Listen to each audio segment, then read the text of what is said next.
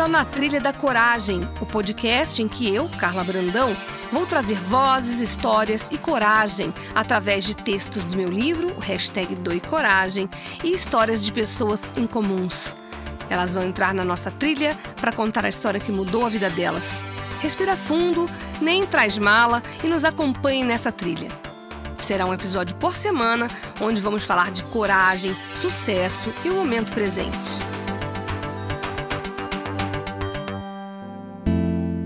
Olá, começando mais um Na Trilha da Coragem, hoje com uma pessoa que é mais do que corajosa, porque ela encoraja os outros a investir, a colocar o dinheiro no lugar certo, e ele precisa que todos acreditem nele com a coragem que ele tem. Eu estou falando de André Perfeito, que é um economista-chefe, atualmente ele é economista-chefe da corretora Necton, mas o André tem uma trajetória que ele vai contar aqui, que além de coragem, envolve muito conhecimento, muita batalha para chegar num posto onde ele tenha autoridade, para fazer com que grandes investidores acreditem nas coisas que ele fala. Eu sou uma delas, apesar de não ser uma grande investidora, como jornalista, eu acredito muito nas coisas que o André fala e por isso eu o convidei para estar nessa trilha. Tudo bem, André?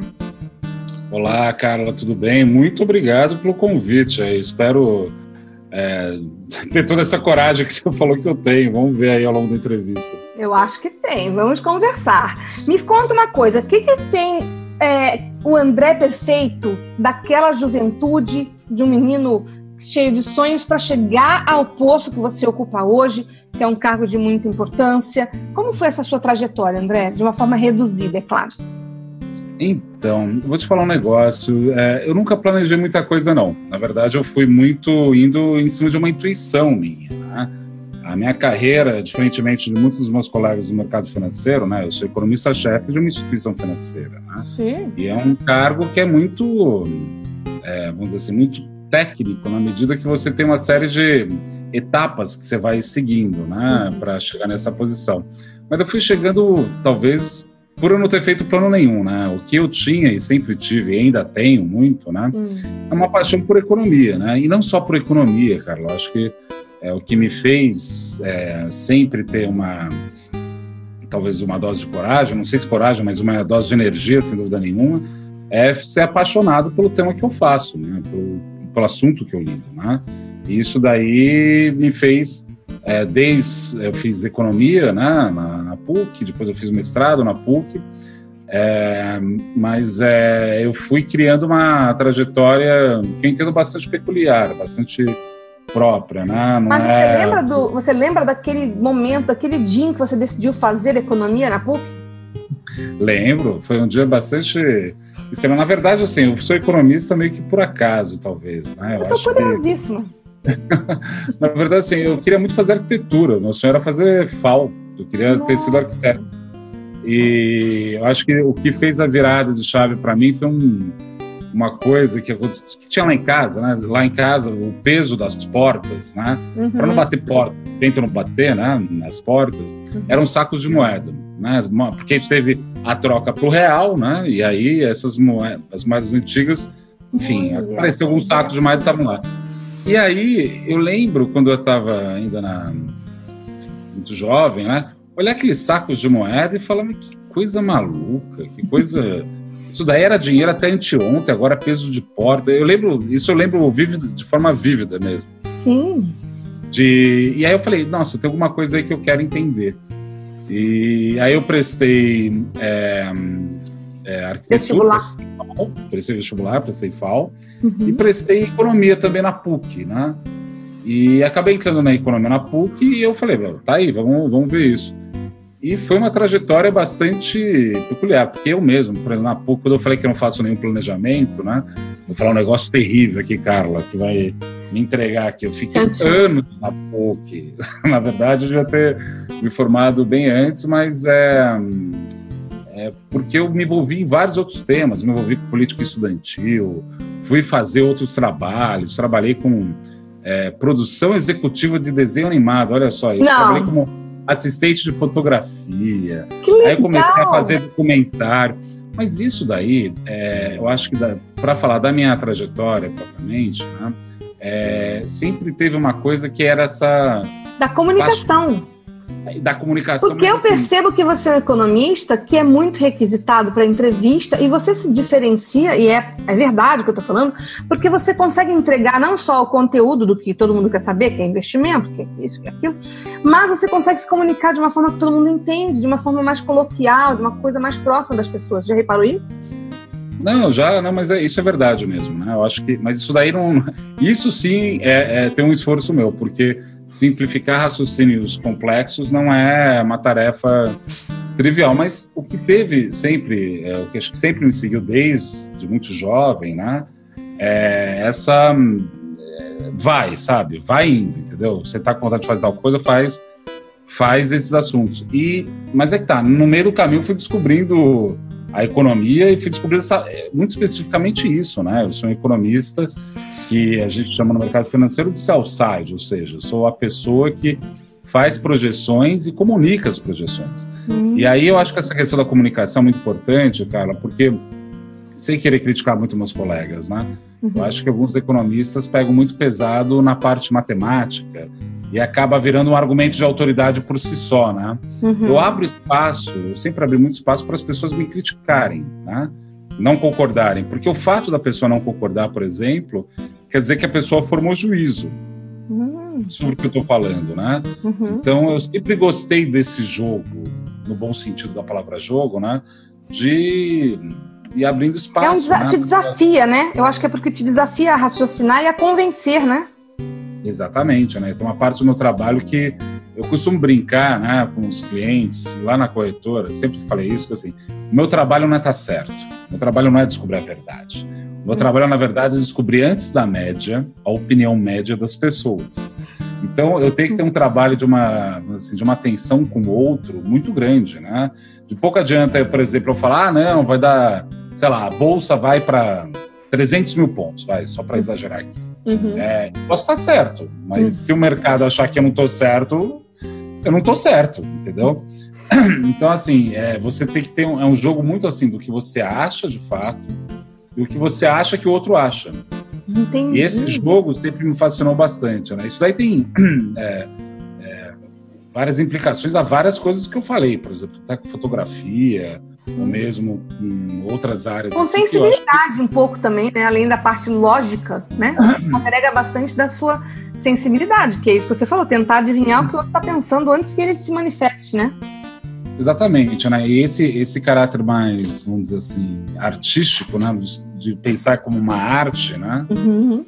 É o que me interessa mais, né? Me entristece muito, eu acho muito, muito pedante até, né? O economista que se diz muito da matemática, muito lógico, não é. Na verdade, a economia é fascinante justamente porque é tudo menos fria. É um caldeirão esse negócio. Quem foi seu ídolo? Você tem algum ídolo nesse setor, na questão economia, na questão investimento, alguma pessoa que você se espelhou?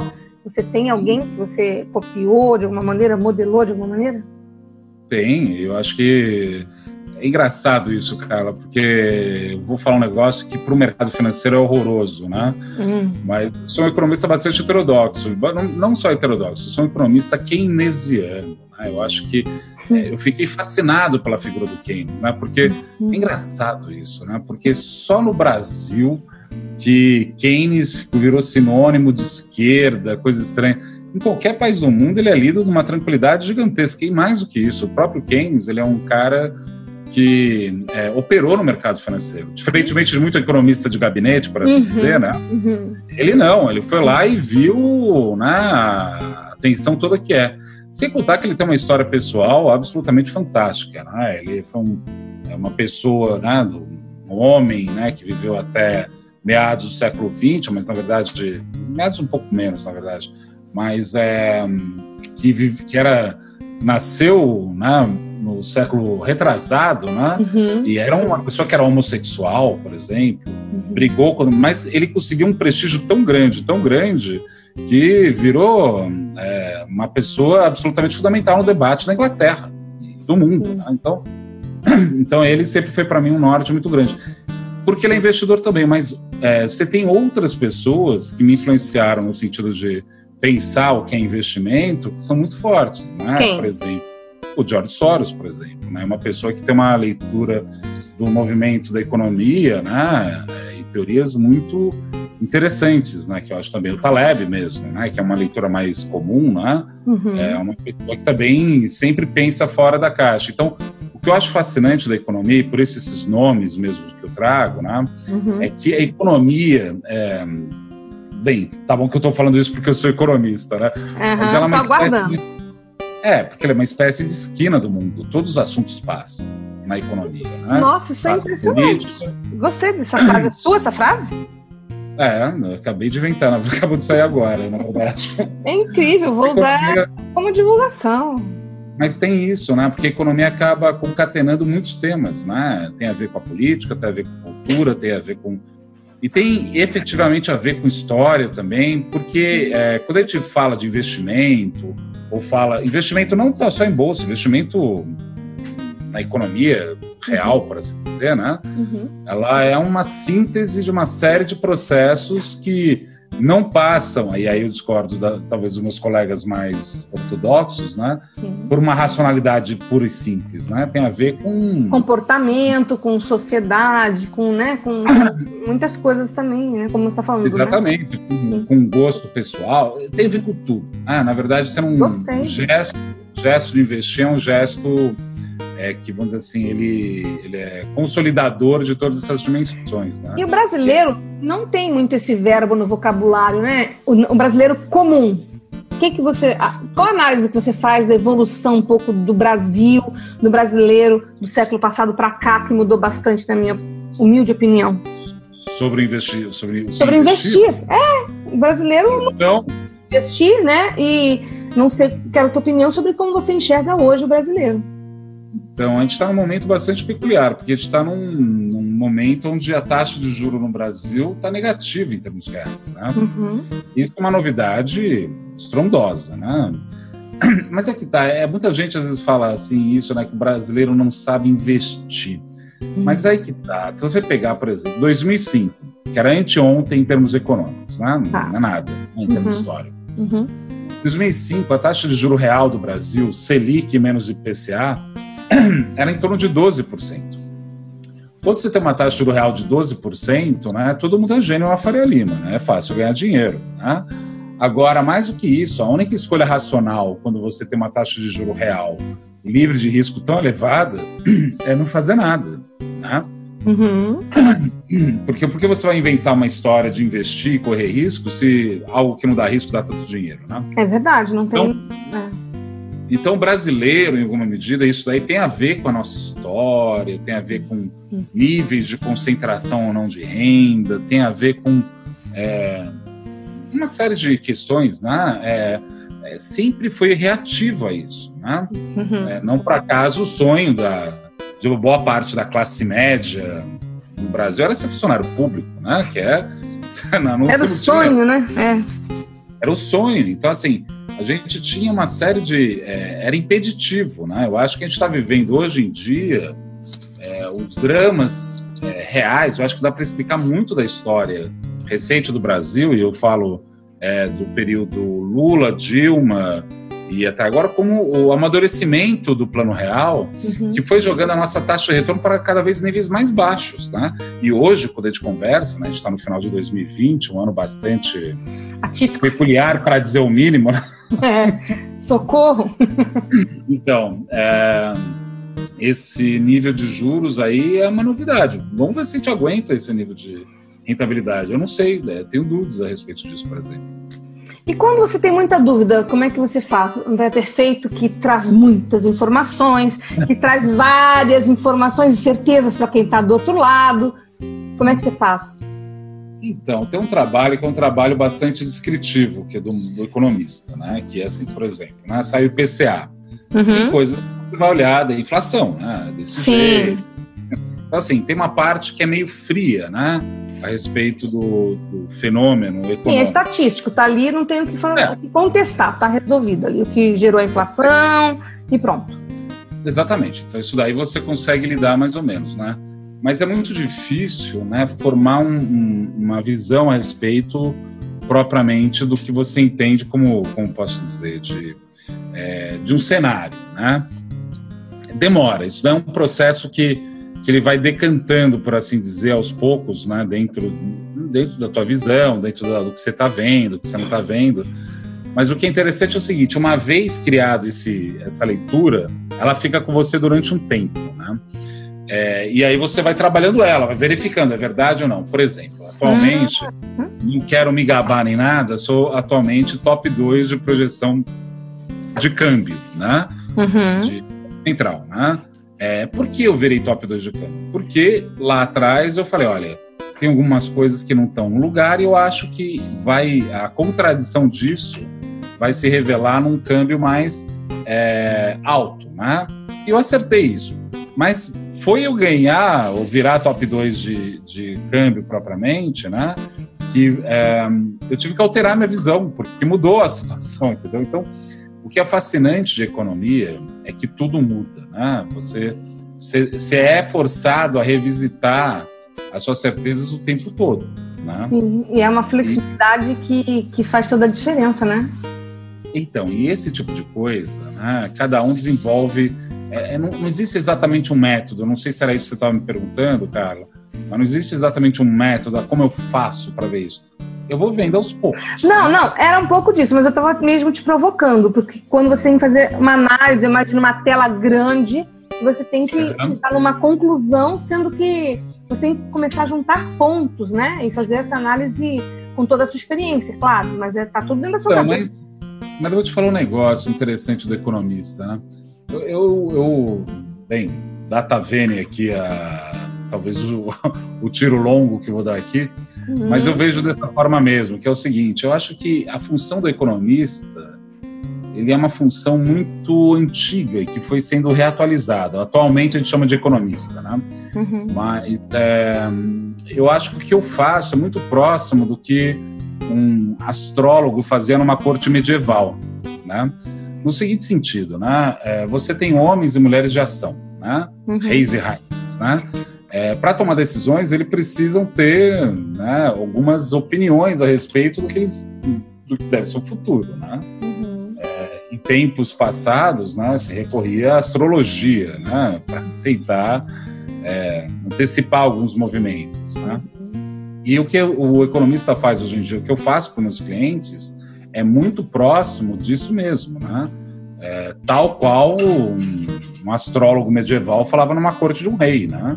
Ou seja, olha, eu acho que vai acontecer tal coisa por causa disso, disso, disso, e sei lá o quê, por causa disso, disso, disso. E quem toma decisão, isso que é mais fascinante, nunca é o economista.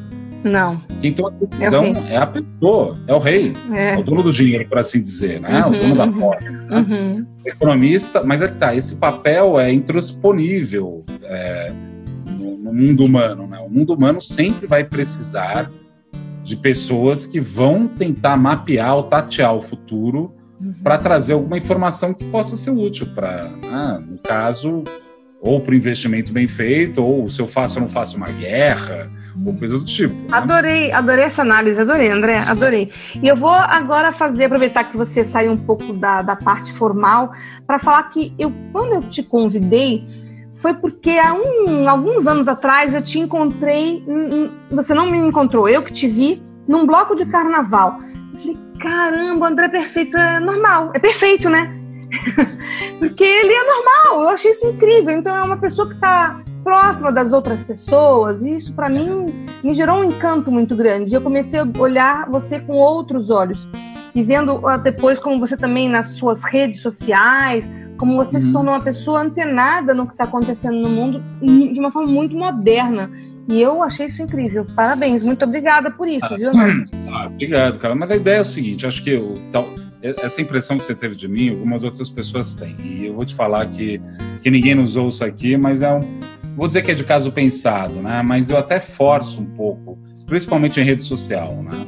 Porque carnaval, eu gosto de carnaval, né? Tava no bloco porque eu gosto mesmo, né? Tá bom, mas mas a ideia é o seguinte, né? Eu acho que o economista, ele é muito...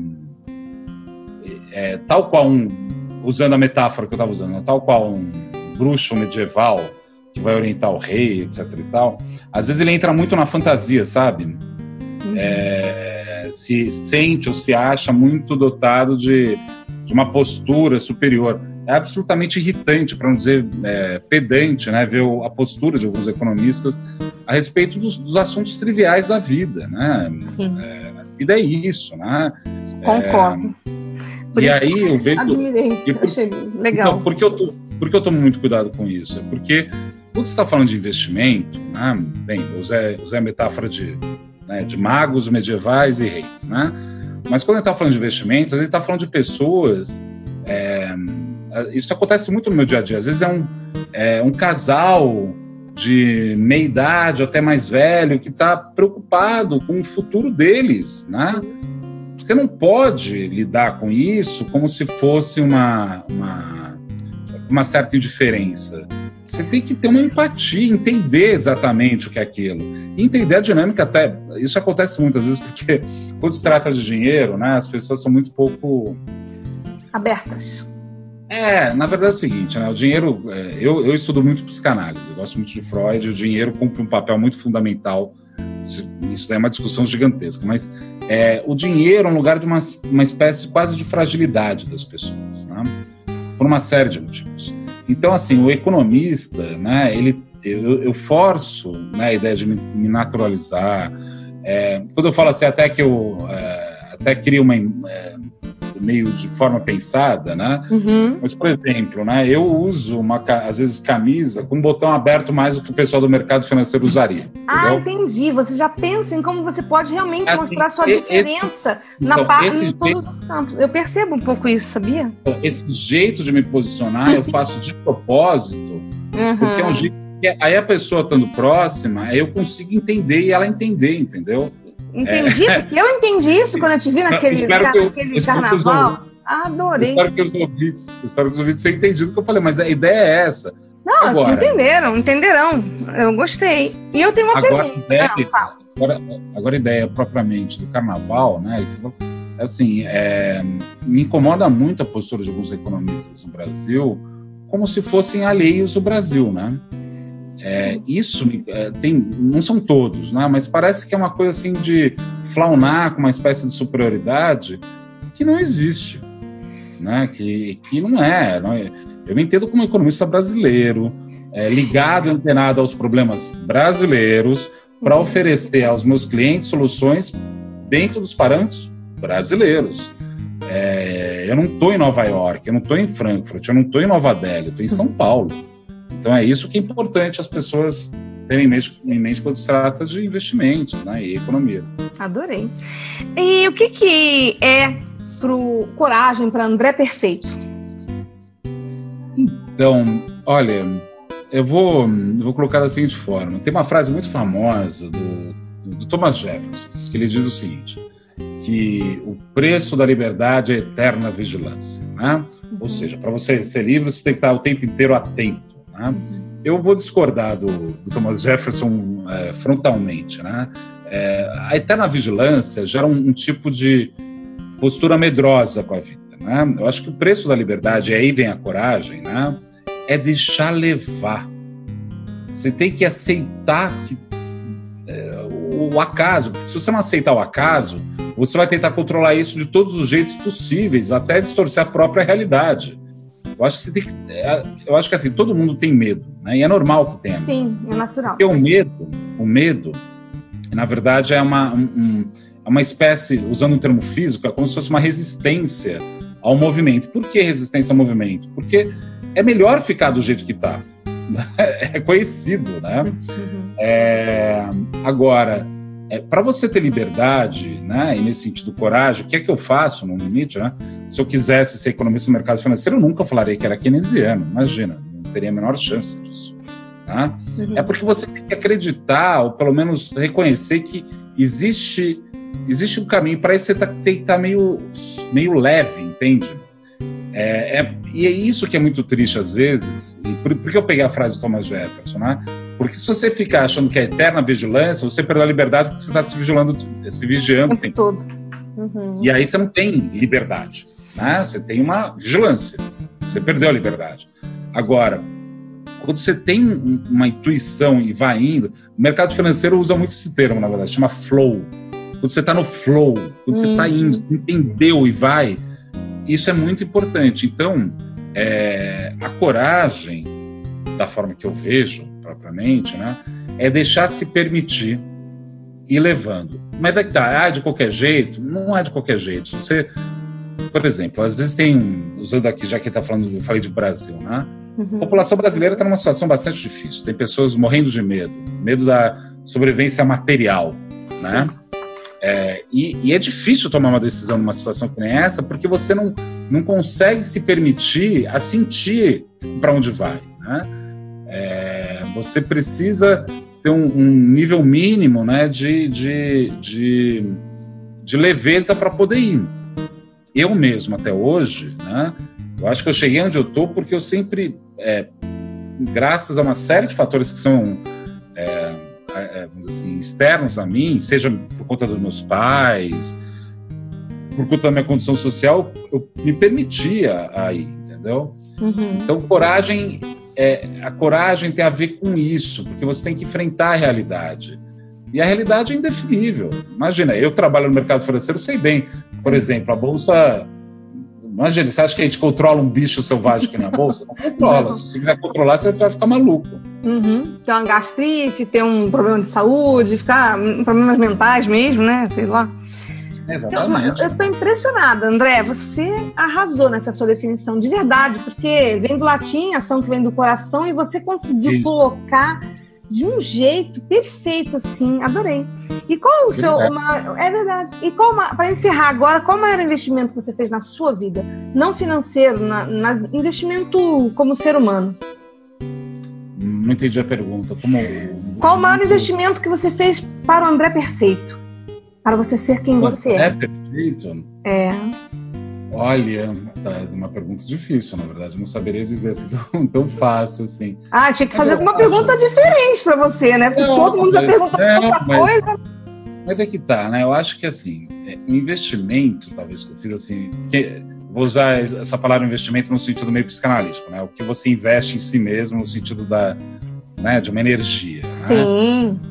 Eu acho que esse grande investimento que eu fiz, né, foi quando eu resolvi efetivamente fazer um mestrado em economia. Porque, como eu disse, eu fiquei muito tempo na faculdade e eu já estava no mercado financeiro. E quando eu entrei no mestrado, foi uma decisão muito minha, eu que quis, entendeu?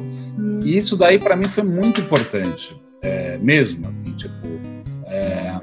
porque foi assim, foi o momento que eu falei, quer saber... Sabe assim, quando você fala, tem algum dia na vida, todo mundo que alguém fala, que você fala para si mesmo assim, quer saber? Vou fazer esse negócio. E fiz, entendeu? Então, acho que isso aí para mim foi importante para mim.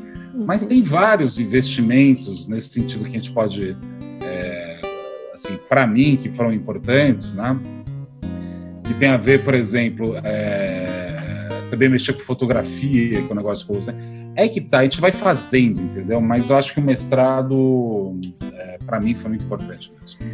André, eu vou te falar uma coisa. Eu adorei conversar com você. Adorei, fora da esfera da entrevista econômica, fora da esfera habitual, conhecer esse André Perfeito, que a minha intuição também já dizia que o que eu encontraria e encontrei. Muito obrigada por esse papo, por ter aceito o convite para estar nessa trilha da coragem. Muito obrigada, André. Eu que agradeço, Carla, e eu convido as pessoas a serem corajosas no bom sentido do corajoso, que não é destemido nem nada, assim, aceita um incerto, aceita, abraça, e é isso. E aí você consegue fazer, porque senão você vai ficar sempre com uma pulga atrás da orelha. A vida é muito curta para ter pulga atrás da orelha, eu acho. Esse foi o Na Trilha da Coragem. Semana que vem tem mais, sempre com uma história incomum e relatos inspiradores.